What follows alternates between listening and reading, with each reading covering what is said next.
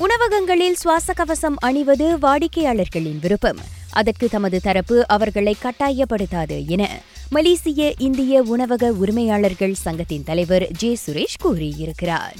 யார் யாரெல்லாம் வந்துட்டு ஹைஜீனிக்கா இருக்கணும் அப்படின்னு அந்த ஒரு மனப்பக்குவத்துல இன்னும் இருந்தாங்கன்னு சொன்னா பெட்டர் டு வேர் மாஸ்க் கடைகள்ல போனாலும் எல்லாரும் ஒழுங்கா மாஸ்க் போடுறது இல்ல ஸோ அதுக்கு வேஸ்ட் பண்ணாம இருக்கிறதுக்கு போடாம கூட இருக்கலாம் பாருங்களேன். இந்த மாற்றம் தேவையான ஒன்று என கூறிய அவர். ஒரு மாற்றம் வந்து ஆகணும் பாருங்களேன். ஏன்னா அப்படியே நம்ம போயிட்டு இருக்க முடியாது.